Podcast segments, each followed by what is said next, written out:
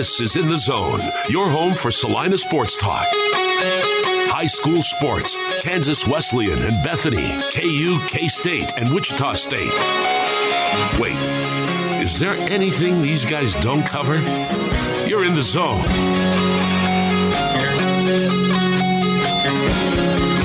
What's up? Welcome in to In the Zone here on Sports Radio 1150 KSAL 106.7 on the FM dial. Jackson Schneider with you today on the final show of the week. Crazy enough, it's Wednesday, but the Royals open up their season tomorrow afternoon. They'll take on the Minnesota Twins on opening day, so we will have Royals coverage for you here on 1150 KSAL tomorrow. Uh, that uh, coverage should kick in about 2.30 in the afternoon with the pregame show. First pitch expected right around 3.10 uh, royals and twins. Uh, with that said again it's going to cover up our show. And then on friday we've got salina south high school bas- uh, high school baseball i should say excuse me uh, as they're taking on ark city uh, at dean evans stadium. So we'll have Major League Baseball and high school baseball the next two days, so we've got to make the most of our show here today. And I do want to talk a little bit about baseball and about the Royals because I feel like I'd be doing a bit of a disservice if I completely ignored the Kansas City Royals all the way up until opening day. And uh, as you know, as as much as I, I'm kind of dreading it because I think this is going to be another long summer for Royals fans. I think there are some some positives uh, that we can look at uh, to where maybe this team will be a little bit better than last season. And even if they aren't quite better, if you're going by wins and losses, maybe there's some progress made. Maybe we can find some ways to get excited about the group that they've got, especially with all the young talent that's there that we saw at the end of last season. Kind of see where they've picked up from there and improved and where this program, this franchise might actually be headed uh, in the near future. So let's let's talk some Kansas City Royals baseball. First things first, let's talk expectations because if, you can't tell, the last couple of minutes there and how I, I kind of feel about the Royals, expectations aren't all that high. The Kansas City Royals, based on a lot of projections, specifically, let's go with Vegas. You guys all know I like to sports bet, and I like to use that as kind of the the barometer for success or, or for how a game should go, etc. Well, Kansas City, they are projected 68 and a half wins uh, per Vegas Insider. So the Royals and the Detroit Tigers, the two lowest win totals in the AL Central at 68 and a half. The only lower AL team in general is the Oakland A's, whose over over under is set at 59 and a half. Also, the Washington Nationals 59 and a half. The Pirates, the the Reds, and the Rockies all lower win totals projections. They and the Royals in the NL as well, but 69 and a or excuse me, 68 and a half wins. 69 wins to be considered a success, so to speak, is all it would take. Now, just to refresh your memory and everything, last season the Royals went 65 and 97. And for large portions of the year, they were kind of leaning towards the future, playing a lot of those young. Um, young players like you know Nick Pratto, Nate Eaton, um, Kyle Isbel, kind of the the the Vinny Pasquantino's, the you know the the the future. They wanted to get these guys some opportunities to see major league pitching, to feel what it's like to compete in games at the major league level to better themselves for the future. Well, we're in the future now. How much have they progressed? How much will they progress? Well, I don't know. Based on 69 wins being your barometer for success, that's still 12 games, you know, below finishing at exactly 500. I, I would expect the Royals to win somewhere, hopefully, between 65 and 70 games. I don't know that I buy in on them surpassing 68 and a half wins so much, but hey, it's baseball. Weird stuff happens. Guys get hot. And if they start the season well, they very well could carry themselves over that number, but I'm taking things with a grain of salt because if you look back at the Royals over the last several seasons, um, they have not been anywhere close, really, to that mark very often. So the Royals won 95 games in 2015. They won the World Series. The two years following that, they won 81 and 80 games. And after that, that was when they lost Hosmer, Moustakas, when they lost, you know, Lorenzo Cain, when Escobar was done, the Royals fell off a cliff. Won 58 and 59. COVID happened. They went 26 and 34. But I think that is more of an indication of a, a smaller sample size. You cut out 102 games from the MLB schedule, uh, so they were only eight games below 500. You know, that'll that'll even out over a large scale season. In 2021, they put together 74 wins and were relatively competitive for a good chunk of the season, uh, but ended up 19 games back of first place in the AL Central when it was all said and done. And then again last year, they get nine games worse year over year from 21 to 22 and are just pressing restart. I'm not I'm not going to sit here and tell you that the guys that they've got can't win, won't win in the future. I'm just not sure that's going to happen right away. And I don't feel like that's going out on a limb. I don't feel like that's crazy because it's going to be the first sustainable sample size that we're going to get for the Royals. And when we've got so many young players that we're looking at and trying to evaluate, I don't feel like it would be crazy, you know, if they had a rough first full season. I, I think that's entirely predictable. I think that's entirely likely. I think that we could definitely be looking at um, a year where we start to think, well, are these guys actually as good as we thought they could be? You know? And they very well could be in the future, but that doesn't mean it's, you know, not a rocky journey to get there, so to speak. Um, but I do. I had pulled up a, a couple of articles um, from some very, very good Royals beat reporters and writers and pundits um, one of my personal favorites, shout out David Lesky from Inside the Crown. You can search insidethecrown.substack.com and uh, you can subscribe. He'll send the, the articles directly to your email for free, 100% free. And he's got some great insight on the Kansas City Royals. Well, he released uh, two days ago kind of a, a, bold predictions for the 2023 Royals thing. Uh, just some some bullish, some optimistic ways of thinking more than more than not, you know, and I, I think that's something that I could use perspective wise. If you haven't heard me speak in the last few minutes, and I'm I'm clearly not sold on the Royals being a great team, but I think I think that this will help, right? First bold prediction from David Lesky of Inside the Crown. He says Brady Singer gets Cy Young votes. Well, that would certainly be something, wouldn't it? Uh, he, he, Brady Singer has kind of been eyed as the future of the Royals pitching rotation. It was kind of a surprise that he wasn't named the opening day starter. I think that had more to do with him pitching in the World Baseball Classic more and not with the Royals spring training quite as much. Whereas Zach Greinke was with the Royals all spring training, so he gets the opening day nod. I don't think there's anything crazy to look into that. Um, but boy, that would if if Brady Singer's getting Cy Young votes, the Royals are having a good year because one good starter is going to go a long, long way for a team like this. Secondly, Vinny Pasquantino getting MVP votes. Now, David Lesky thinks that Vinny Pasquantino can be a top 30 hitter in baseball this season. Um, I'm hopeful that that could happen, but in you know 52 games after the break last year, he hit 328, uh, and after he came back from injury in September, he was hitting 361 in just 23 games. So he was hitting well. Power wasn't quite there, according to Lesky and his his thoughts and his musings, but boy oh boy, that would go a long way as well.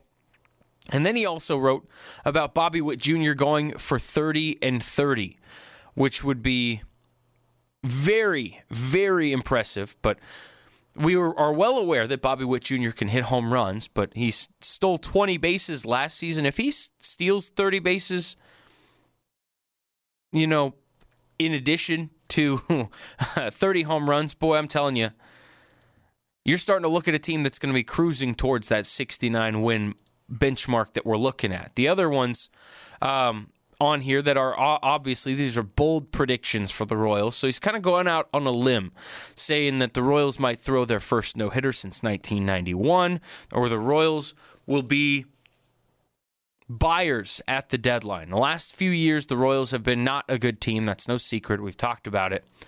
But they've been sellers at the trade deadline, where they trade out their best assets in house in exchange for draft picks or future prospects or um, players that they can use in their buildup of the franchise in the future. Um, well, we saw that last year. The Royals sold Andrew Benintendi, they sold Whit Merrifield, among several others. But if the Royals are young and competing, and if they're close to being in on the conversation uh, coming towards the deadline this year, then maybe, just maybe, they will be buyers at the deadline. Um, but man, I'm excited for baseball. I'm not so much excited for what it, baseball season could turn into for the Royals if this this season doesn't go as planned. Um, but I'm a Royals fan till I die, and I always will be. Um, whether it's a blessing or a curse. But I'm telling you, this has the potential to go any direction this season. These young guys could put it all together and they could win right away, or it may be a bit of a project. So, my official prediction, I'm putting it in the show right here, right now, for the Royals record this season. I'm going to go Kansas City Royals 67 wins this year. Um, not great, not horrendous. I think that they finished last probably in the AL Central, but I think we're going to start to see some growth. So they, they may only win 67 games, but they're not going to get blown out r- routinely. I think they're going to get better over the course of the year. And I think maybe next year, that's where we're going to see the jump, the wins. This year is about growth, it's about development. It's a new coaching staff, a new manager, a new you know, president, so to speak. I mean, JJ Picollo has been around the Royals for a long time, but it's the first year he's really gotten the reins. But I think this year is about growth and improvement. Next year, that's going to be about winning. But I'm optimistic to a degree. I am not overly optimistic. I'm not drinking the Kool Aid that they're going to win the division and go crazy, pull off some surprise miracle playoff season. But I do think that we we could be at least entertained by this Royals team for the next several months, and that's what anyone wants, right? That's what you want. You want to be able to turn on the game and be entertained, and not want to, you know, claw your eyes out with your fork. Uh, while you're eating dinner in front of the TV trying to watch the Royals on a random Tuesday night in July. But I think we'll get there. I think it'll be fun. And I look forward to talking more Royals as the season goes along. We got to take our first break on the show today, though. When we come back, we're going to talk a little K State basketball. Wyatt Thompson, the voice of the Cats, joins us to put a bow on basketball season. K State falls in the Elite Eight to Florida Atlantic. We'll recap their season and the first year under Jerome Tang coming up next here on In the Zone on 1150 KSAL.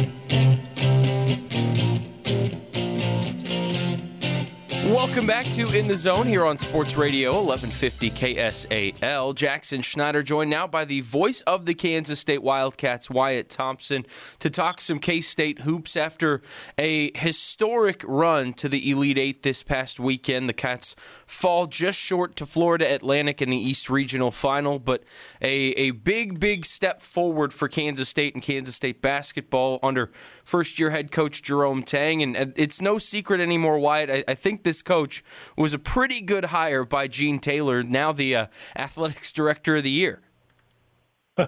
yeah, really excited for both of those guys, and our congratulations to Gene, uh, the NACDA Athletic Director of the Year. And it's kind of a vote of your peers, so it's a really, really, really good thing. And we had him on a local show here in Manhattan on Monday and asked him about it. And he basically said, well, when you hire good coaches, good things happen. And uh, we saw that in the fall with Chris Klieman. We saw that in the winter here with Jerome Tang in his first year. But the job that Tang did was extraordinary, really. Um, still a little bit of sting there with with the loss on Saturday uh, at Madison Square Garden to a pretty darn good Florida Atlantic team, and I think it is Jackson because K State was so close. One, and two, I don't think they were at the top of their game, and you never really want to end your season with a game where you're off a little bit. They got clubbed on the boards. They didn't shoot free throws very well. Keyontae Johnson played only 18 minutes. All of those things were factors on top of Florida Atlantic playing really, really well.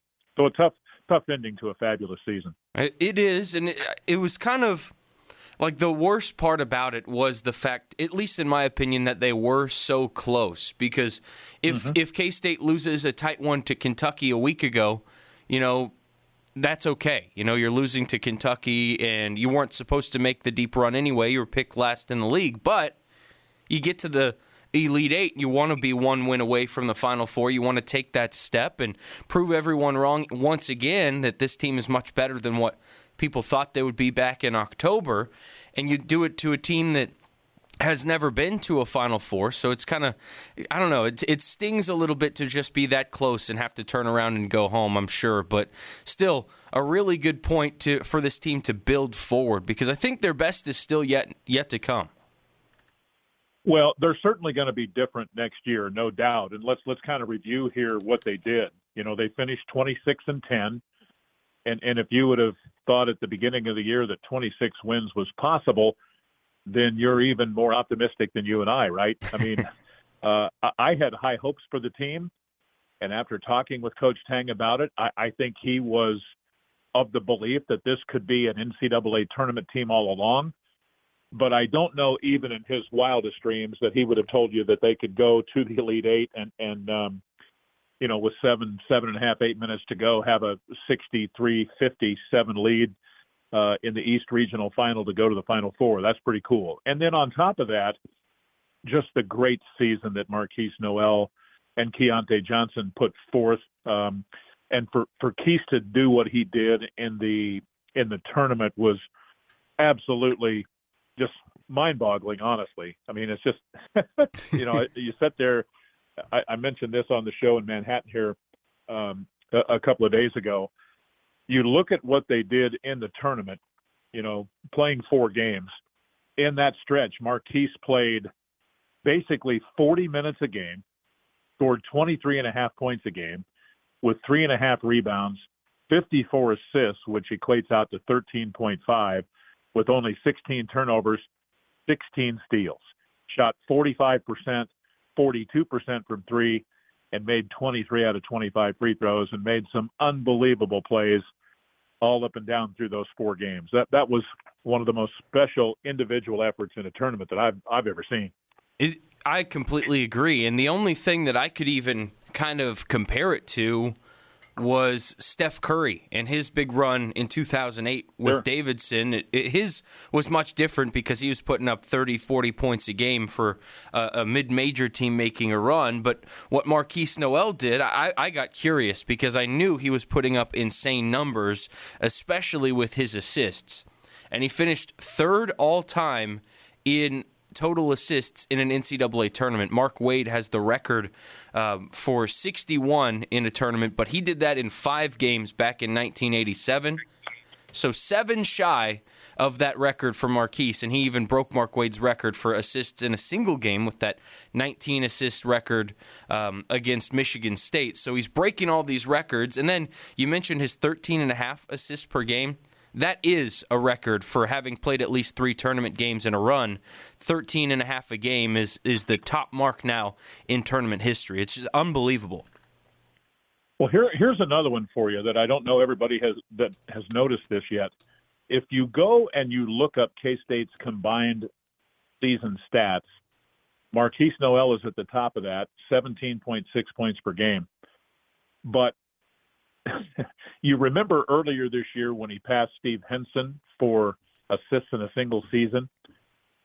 I... He just obliterated the single season assist record. He had 297 assists in 36 games. Unbelievable. That that is just that is just crazy good to me. And and I I even put on my on my chart to to wrap up the year that uh, I think he had five double doubles. Um, let me grab that real quick. He had uh, five double doubles um, in his final 18 games. In those 18 games, he averaged 18.8 points, had eight games of 20 plus, a game of 30 plus, five double doubles, 338 points in 18 games. I, I did the 18 games because that was his streak of double digit efforts to finish the season. Crazy. That's it's absolutely insane what he did, and I. Furthermore, on, on just how impressive he was, I last year I knew he was a really talented player. There was no doubting that his ability was there.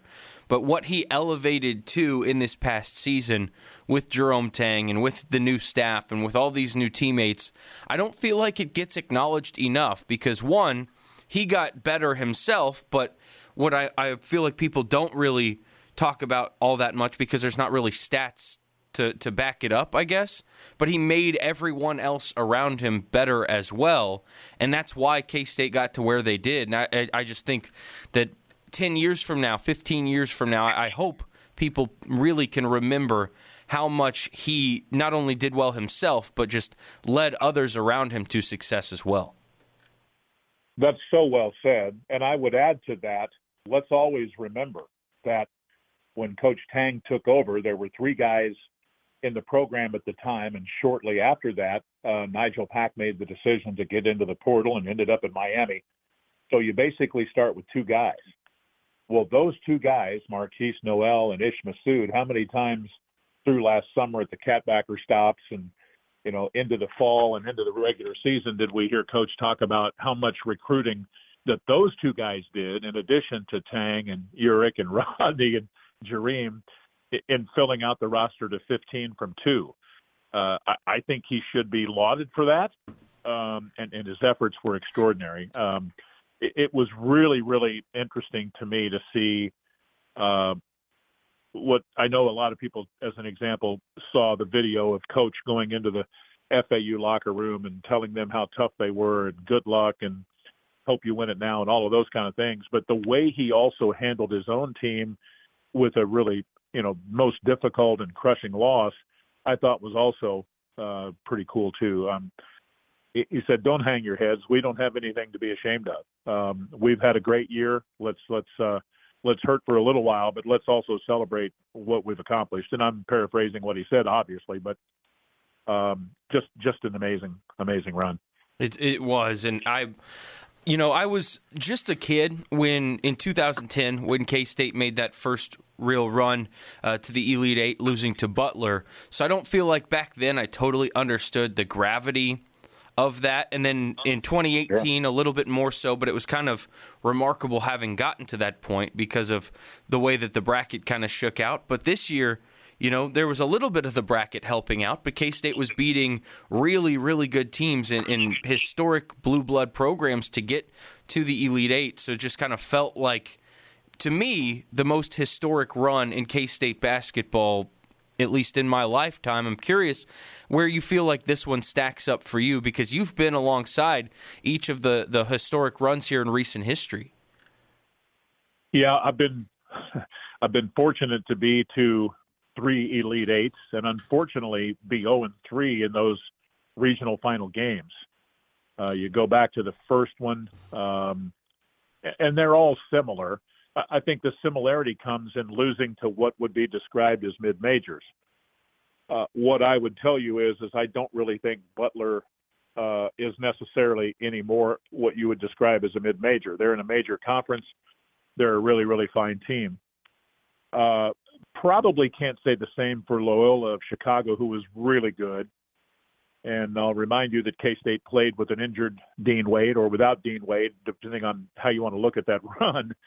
Uh, but this one was, you know, it, it stings because you beat a couple of blue bloods and, or at least one in Kentucky and one a big name basketball program with Tom Izzo and Michigan State, and you kind of you almost feel like, okay, well we've won those two, we're certainly going to get by this one and get to the Final Four. But let me tell you, you, you get into this tournament, none of those games are easy, and you better be cut in and locked in. And as we said before, K State was just off a, enough, and FAU played well enough uh, to to send K State home. Wyatt Thompson, our guest, voice of the Kansas State Wildcats. Wyatt, can we talk a little bit more about Keyontae Johnson? Because I, sure. I, I want to give him his flowers because he made a, a difficult decision to come to Kansas State, foregoing a $5 million insurance policy to play and to continue playing the game he loves. He made the decision to leave Florida to do that and play at Kansas State and I would say it was ended up being a pretty good decision for him with the way things went for him this season and for this team, obviously. But it was kind of a, a sour end for him. He was saddled by foul trouble. He ended up fouling out and only playing about 18 minutes in that game on Saturday. But looking at this year as a whole, what what stands out to you the most about Keyontae Johnson and what he did for this team and, and who he is as a person as well? Well, I appreciate you asking because to me, he was one of the great stories, not only for Jerome Tang and K State basketball, but in the in the entire landscape of major college basketball this season. Uh, just based on what he'd been through, how consistent he was this year. I mean, K State played 36 games. He started all of them and was in double figures in 34 of the 36. Um, he, he does everything well. He's a great teammate. He cares about all of the things that are important. I, I even if I wanted to, Jackson, I don't know that I could find anything to criticize him about. Um, love everything about the guy, um, and he is just a, a fantastic player. I probably, in all honesty, felt more um, sorry for him, if that's the right words, uh, after the loss, just because of what you said. I mean, he he didn't get to to be on that grand stage nearly long enough uh, because of the foul trouble. And I, I will always believe that had that been avoided a little bit and he would have been like normal, which would be somewhere in the vicinity of 34 to 35 minutes, I think K State wins the game and goes to the Final Four. That's just my mind. Um, I don't know that all would would agree with that, but this this was a special young man, and uh, he was here for a short time, but boy, that was a great time. Let's put it that way. it was, and, and certainly fan favorite uh, in that short period of time. I don't remember um, maybe a player in, in quite a while that has ingratiated himself into Kansas State in such a short amount of time like he did, but he'll be missed. Markquis Nowell will be missed. But oh, you were going to say something there, Wyatt? Well, I just wanted to add this because you, you kind of triggered something there. I don't know how many games that you got to attend or the listening audience got to attend this season, but I'm, I'm going to guess it was a handful at least, if not more than that. Yep. And and and what did we see after games? Here he is, occasionally even being up into the crowd or on the floor, signing things and and giving hugs and and taking pictures and. I, I just I think I'll always remember that about Key too, just because you know, he just seems to be just a marvelous talent, but also just a marvelous kid. Um, and I just wanted to say that because he he is special, and I, I think basically because of what happened to him, uh, I think he has a very deep appreciation for what this season brought to him, and I think when he looks back on it after the hurt of the loss to FAU subsides, that's I think in large part what he'll remember. He'll remember great lobs and dunks and big plays and a 30 point game and all of that kind of stuff too. But I think he'll remember how much fun he had, um, the the excitement and the electricity that he and Keese and others brought to, to Bramlage Coliseum this season. Certainly. Well, Wyatt, uh, the last big thing I have for you is looking ahead because K State, with all these new transfers from this past season, now there's a hefty group of seniors who will be done this year, and so K State will have to get some work done. Uh, probably via the transfer portal. They've got three exciting young freshmen planned to come in as well. But in the quick glance at things right after the end of the season, what do you think is next for Kansas State? Well, I, I think probably what you look at is is what comes back off of this team and who are the guys that are going to take another step forward. I'll just run through the guys that that more than likely will be back: David N'Guessan, Nae'Qwan Tomlin, Cam Carter, Dorian Finister, Ish Massoud, and then the three red shirts: Anthony Thomas, Taj Manning, and Jerrell Colbert, along with those three freshmen. I, I think that is um, really something that I mean. I'm expecting Nae'Qwan Tomlin, Cam Carter, for sure, uh, to be in those guys that take a step forward. This team will be and look totally different next year without Markquis and Keyontae and Desi and others. But I do think that they have a chance to be really good. Those three freshmen that you talked about, Dai Dai Ames and R.J. Jones and Michaela Buddy Rich, are going to help, even if they are true freshmen the real thing of the unknown, and this is somewhat of the exciting part too, is because of what K State has accomplished this year in every way. A coach, a first year coach, a guy who's been by some a national coach of the year, two All Americans, um, all Big 12 first team guys, that, that kind of stuff. You can dip into the portal and, and maybe even um, do better than you ever have there there will be a lot of young people interested in coming and being a part of this, and I'm excited for that. I am too. I, I, think a lot of fans are. A lot of our listeners certainly are. And we appreciate you, Wyatt, joining us to talk about it. I know uh, kind of a, a, tough end, but a incredible journey this past season. And we very grateful here to have you on each week to talk about it. You're a blast to have, and uh, lo- love having you on, Wyatt. Thank you so much. Well, Jackson, you're very kind. I, I, appreciate you. I appreciate your listening audience and the opportunity for me to to talk about K State each and every week is pretty special. And I, I thank you and Robson Oil for that, buddy. Um, uh, again, thank you for that. It, it's important that uh, we get the message out there, and with a lot of great K Staters in your listening audience. Certainly. so thank you for listening. Absolutely. Wyatt Thompson joins us each week throughout K State's athletic season, brought to you by Robson Oil Company in Abilene, serving central Kansas since 1924 providing the area with high quality oil and fuel for both farm and commercial customers. Wyatt, thanks again for joining us on the show. We'll talk to you again soon and maybe talk some uh, spring football. How about it? I'm looking forward to that too, buddy. Anytime. Thank you, sir. All right, Wyatt Thompson, the voice of the K State Wildcats. We'll step aside for just a moment and be back to wrap up the show right after this here on In the Zone on 1150 KSAL.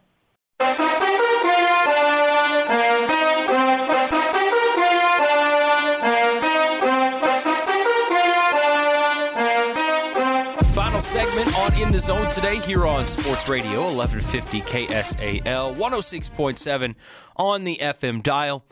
Uh, big thanks to our good friend Wyatt Thompson today. Weren't sure if we were going to get him on the show today, but he and I both thought, you know, hey, K State had a heck of a run. We got to put a bow on it. Talk the end of this season. Talk uh, a little bit about where they go from here. All that fun stuff. So, um, big thanks again to the voice of the Cats, Wyatt Thompson, for joining us on the show today. A little bit of local news, as a matter of fact, as it relates to Kansas State basketball. Um, the Wildcats. Uh, saw one name enter the transfer portal uh, just a little bit ago.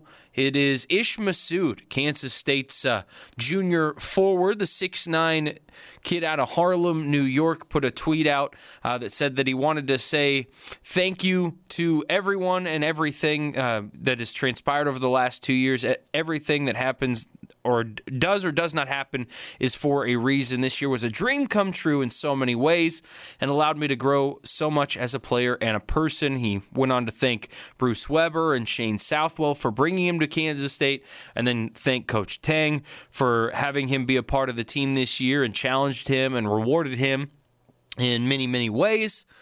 Yada, yada, yada. You get the idea. Ish Massoud in the transfer portal. Kind of a sad one there to a degree. Um, a great person, very good player and uh, a, a, guy who really shot the basketball very well from the outside this season. Shot 39% from the floor, but nearly 42% from three point range this season. Was also nearly a 90% free throw shooter. Um, but he is transferring out. He is the first K State name to enter the transfer portal as of yet. We'll see where he goes. But if I had to venture a guess, I think that Ish Massoud's probably looking to go a little closer to home. He's a New York guy. Uh, he spent the last several years pretty far from home, but he got his homecoming in the Sweet 16 and Elite 8 in Madison Square Garden. I wouldn't be totally shocked if he ended up in that general direction. I, I wouldn't be. I, I, think that, you know, a school maybe like St. John's, it's in a little bit of flux right now with Rick Pitino, or, you know, maybe a, a Big East school in that direction or kind of a high mid major in the upper Northeast area. That wouldn't shock me in the slightest about Ish Massoud either. But to wish him the best, it was fun to follow him. He certainly played well and, and grew and developed over the last year under Coach Tang, and he became a big part of what K State did this year. So you gotta gotta certainly give the respect that is due there to Ish Massoud entering the transfer portal. Also, another KU player has entered the transfer portal as uh, freshman guard MJ Rice entered the portal as of this morning. Rice played in 14 games this season for Kansas, playing about nine minutes per game, averaging just over three points per game this year for the Jayhawks, and in a small sample size, certainly.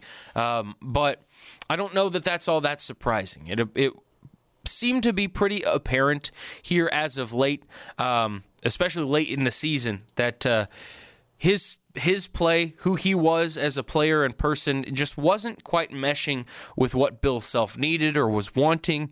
Um, so I think it's probably best for both parties there because it frees up a spot again on the Kansas roster to go out into the transfer portal and get an instant impact guy that can kind of flip this roster over pretty quickly. And it gives MJ Rice a chance to go somewhere else and make a name for himself there where he's maybe a better roster fit, a better uh, ideological fit for a program somewhere else. It doesn't mean he's a bad player by any means. I mean, shoot, he's a four star transfer portal guy, according to 247 Sports as of today. So he's going to be one of the hottest names in the portal. So I'm sure he'll he'll have his pick of the litter on where he wants to go, where he's going to go. Uh, but MJ Rice becomes the latest Jayhawk to enter his name in the transfer portal. There have been a handful of them. Cam Martin was one of them. Zach Clemence, Bobby Pettiford, MJ Rice. Um, but a handful of Jayhawks in the portal now as the KU program looks to kind of build um, a new look roster. It's going to be a lot of new faces for Kansas next season, so it'll be interesting to monitor how that all works in the in the coming weeks. But uh, Man, we got some Final Four basketball to talk as well. No show again the rest of the week. Royals baseball opening day tomorrow. Salina South baseball, their home opener is on Friday. We'll carry that on KSAL as well. So this will be our final in the zone of the week. So we got to talk the Final Four here. And I got to tell you, I've, I've seen a lot of people in the last couple of days kind of firing off the take that this Final Four – is boring or it's not what people were desiring because it doesn't have the big names or the big one seeds, whatever. And I think that's bull. The more I thought about it over the last couple of days, I think this is the perfect Final Four to a degree. Because all season long, there was never a truly dominant team. There were never that many, like, like the top teams, there were a, a good handful of them that just kind of shuffled around in the top 10 for most of the season, but there wasn't one or two truly dominant teams. The closest team you could argue to that was Alabama, and even they had their ups and downs this season. And Purdue had their time where they were really dominant to start the year, but once they got into Big Ten play, they started to lose a couple of games, and teams started to figure out how to beat them. But this Final Four to me is perfectly indicative of where college basketball is at these days. And I think it's a good thing. Because personally, as fun as it is to have Final Fours like last year, where you've got a lot of these traditional powers of programs Duke, North Carolina, Kansas, Villanova as of late, like that, it's, it's not that shocking to me to, to see that on occasion. And you you'll continue to see that in the future as well. Every couple of years, every once in a while, you'll see a Final Four like that. But Final Fours like this, like this year, with all these new names and three teams making their first ever Final Four appearance, that's great for college basketball. You're getting new fan bases more fired up about what's already the most exciting postseason in sports. You're seeing deeper rosters and better teams all around college basketball. You're seeing mid majors that are actually very competitive and, and really talented. And it's not like they're just like flashes in the pan. Like San Diego State has been a really solid program for the last several years under Brian Dutcher. They had one of the best teams in the country in 2020 before COVID happened. They're back in the Final Four for the first time. They had a great chance to maybe be a team like that before the COVID year canceled the tournament, but they're in the Final Four for the first time, and I think they have a chance to win it. That said, I think Florida Atlantic deserves some flowers as well. As sour as I am that they beat K State to get to the Final Four, that's a good team. They're they're so good offensively. They have so many different skill set players. They can shoot the ball well. They rebound really well. They defend well enough here as of late to win games. So that's a good team as well. Miami they have found the perfect niche for them with NIL. They've got a big market support system behind them, a lot of money to offer some of these players. They brought in some of the most talented guards in the country to go along and complement Isaiah Wong. And this Miami team that was in the Elite Eight a season ago takes a step forward. And I would not be shocked if they knock off UConn because they have so many talented guards. The UConn for a lot of people is the standalone favorite remaining in the Final Four because they've been there and they've done that. And they've got all these talented players, and they were thought to be a national title contender at the beginning of the year before they had their slump and dropped out of the top 25 almost entirely. But now they're again playing like one of the best teams in the country. So all these teams, all these names, and this this, this is brand new Final Four experience for a lot of these teams. It's also the highest total seed number since 2011, which had VCU in the Final Four and Butler, and it had, you know, UConn, who ended up winning the whole thing that year, coincidentally enough, which was also in Houston. Another ironic little fact there. But I think it's great. It's exciting. It's refreshing. And some people that are casual basketball fans may not get as fired up about it, but if you're diehard like me, you're just excited to see new faces. I think it's refreshing. I think it's fun that we're going to see somebody more than likely win their first title in a long time, or maybe get a first time national title winner, or a potential team like Florida Atlantic out of the Conference USA winning a national championship potentially that's that's as exciting as it gets. That's what you dream of when you're thinking of the most exciting dramatic tournament runs in history is a, is a run like that. So i'm not complaining. I'm excited. I think it's going to be a blast and i hope you will as well. Um, looking forward to it. My official predictions i'm going to go with florida atlantic taking down san diego state and i'm going to take UConn over miami. I am going to pick UConn to win the national title over Florida Atlantic. I hope I'm wrong. I hope it's fun. I hope that a new team wins it. I hope they're exciting games, but that's that's where my head's at. So I'm officially stamping my name on the UConn taking the national title crown cutting down the nets on Monday of next week, and, and we'll talk about it. Um, the game before that, because we'll, we'll get to talk about the national championship on Monday. But that's going to wrap up our show for today. Again, big thanks to Wyatt Thompson uh, for joining us today on the show to talk K State hoops. We'll have Royals baseball tomorrow, so we will see you on Monday afternoon here at 5:15 on In the Zone on 1150 KSAL.